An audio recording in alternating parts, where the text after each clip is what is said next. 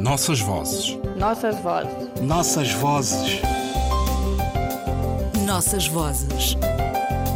Um programa de Ana Paula Tavares. Fábula da Fábula.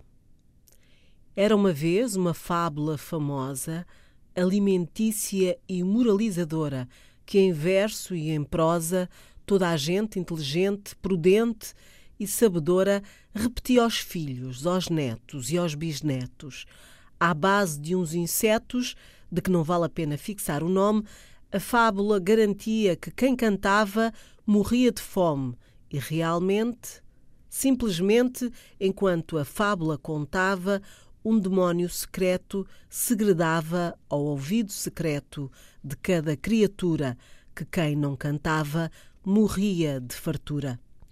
O escritor Miguel Torga fez em verso esta particular versão da história da cigarra e da formiga deixada por La Fontaine.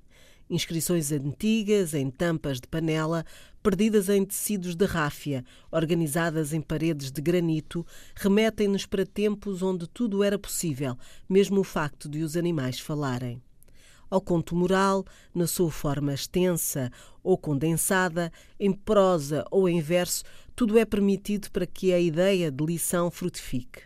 Retomando uma fábula de La Fontaine e tratando-a em verso, com fina ironia, Miguel Torga remete-nos para as possibilidades infinitas da língua e alarga as fronteiras do texto, obrigando-nos a um trabalho de redobrada atenção para aquilo que se diz e o que se esconde na habilidade de exprimir uma ideia pelo seu contrário. O tom subtil do sarcasmo passa de verso em verso, de forma a construir uma outra lição que não a mais antiga. O poeta Bocage, Manuel Maria Ledô de Barbosa de Bocage, nascido em Setúbal em 15 de setembro de 1765 e falecido em Lisboa em 21 de dezembro de 1905, depois de se perder pelo vasto mundo, sobretudo pela Índia e pelo Brasil, deixou-nos esta versão. Tendo a cigarra em cantigas, passado todo o verão, achou-se em extrema penúria na tormentosa estação. Não lhe restando migalha que trincasse a tagarela, foi valer-se da formiga que morava perto dela. Rogou-lhe que lhe emprestasse, pois tinha riqueza e brio, algum grão com que manter-se, até voltar o aceso estio. Amiga, diz a cigarra, prometo, à fé de animal, pagar-vos antes de agosto os juros e o principal. A formiga nunca empresta, nunca dá, por isso ajunta. No verão, em que lhe davas? A pedinte ela pergunta. Responde a outra. Eu cantava noite e dia, a toda a hora.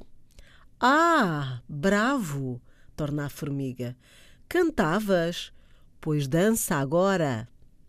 Pegando no tema original, Miguel Torga torce o destino da antiga lição de moral, chamando a atenção para os que cantam. E que seria de nós sem esses sopros de voz iluminados que nos acompanham os dias e tantas noites? Ao mesmo tempo, a palavra fábula renasce das suas antiquíssimas origens do latim para significar curta narrativa em prosa ou em verso que tem um preceito moral para nos conduzir pelos caminhos da memória, em visita, por outros termos, seus parentes diretos e de lei. Fabulação, fabulado, fabulador, fabular, fabulário, fabuleira, fabulista, fabulística, fabulizar, fabuloso. Desta lista de linhagem ilustre, apenas usamos fabuloso, mesmo assim reduzindo drasticamente o seu campo semântico para elogiar alguém ou algo extraordinário. Vejam os jornais desportivos e afins. Fabuloso, no entanto, tem tudo a ver com narrativas criadas pela imaginação, adaptadas às condições dos animais, dos heróis e dos mitos que povoam as histórias e a nossa memória. Notas. O poeta Bocage, considerado pelos especialistas um quase pré-romântico, não é apenas aquele frequentador do Nicola, o café da Baixa Lisboeta, dado a boémias e autor de alguns sonetos. Além de uma vasta obra, sobretudo em verso, traduziu para a língua portuguesa alguns latinos, como Tasso e Ovídio. Bocage foi lido e influenciou poetas e escritores de língua portuguesa noutras geografias. A ele voltaremos. Nossas vozes. Nossas vozes. Nossas vozes. Nossas Vozes. Um programa de Ana Paula Tavares.